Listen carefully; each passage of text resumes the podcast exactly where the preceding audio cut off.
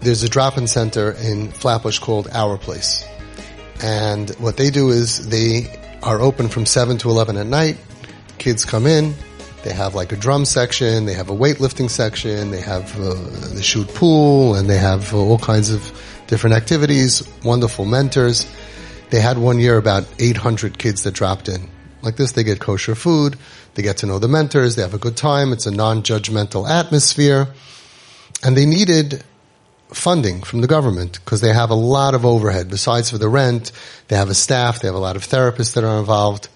So they went ahead and they applied for government funding.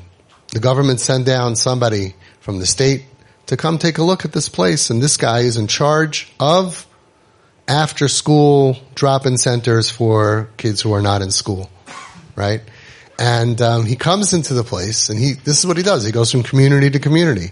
He comes into the place and he's watching for like 15, 20 minutes. He sees these kids, these Jewish kids, our rebels, our dropouts, the worst kids that we have, quote unquote.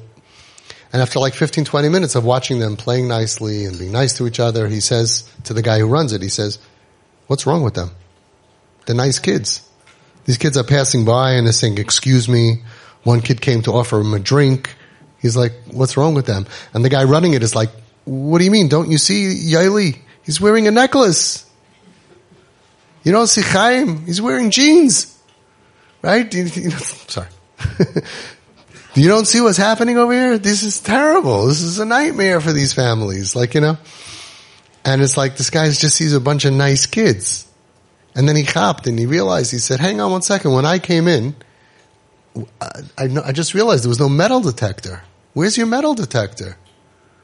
Rabbi say, they need a metal detector for the goyim that are in school, but we don't need a metal detector for our dropouts.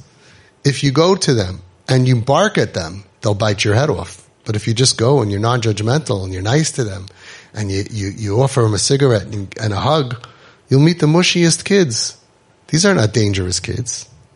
Right? They say that the, the worst Jew is better than the best guy. Right? But here you see it. These are our dropouts, but they're not killing anybody. This guy's used to all the dropouts from all the different communities.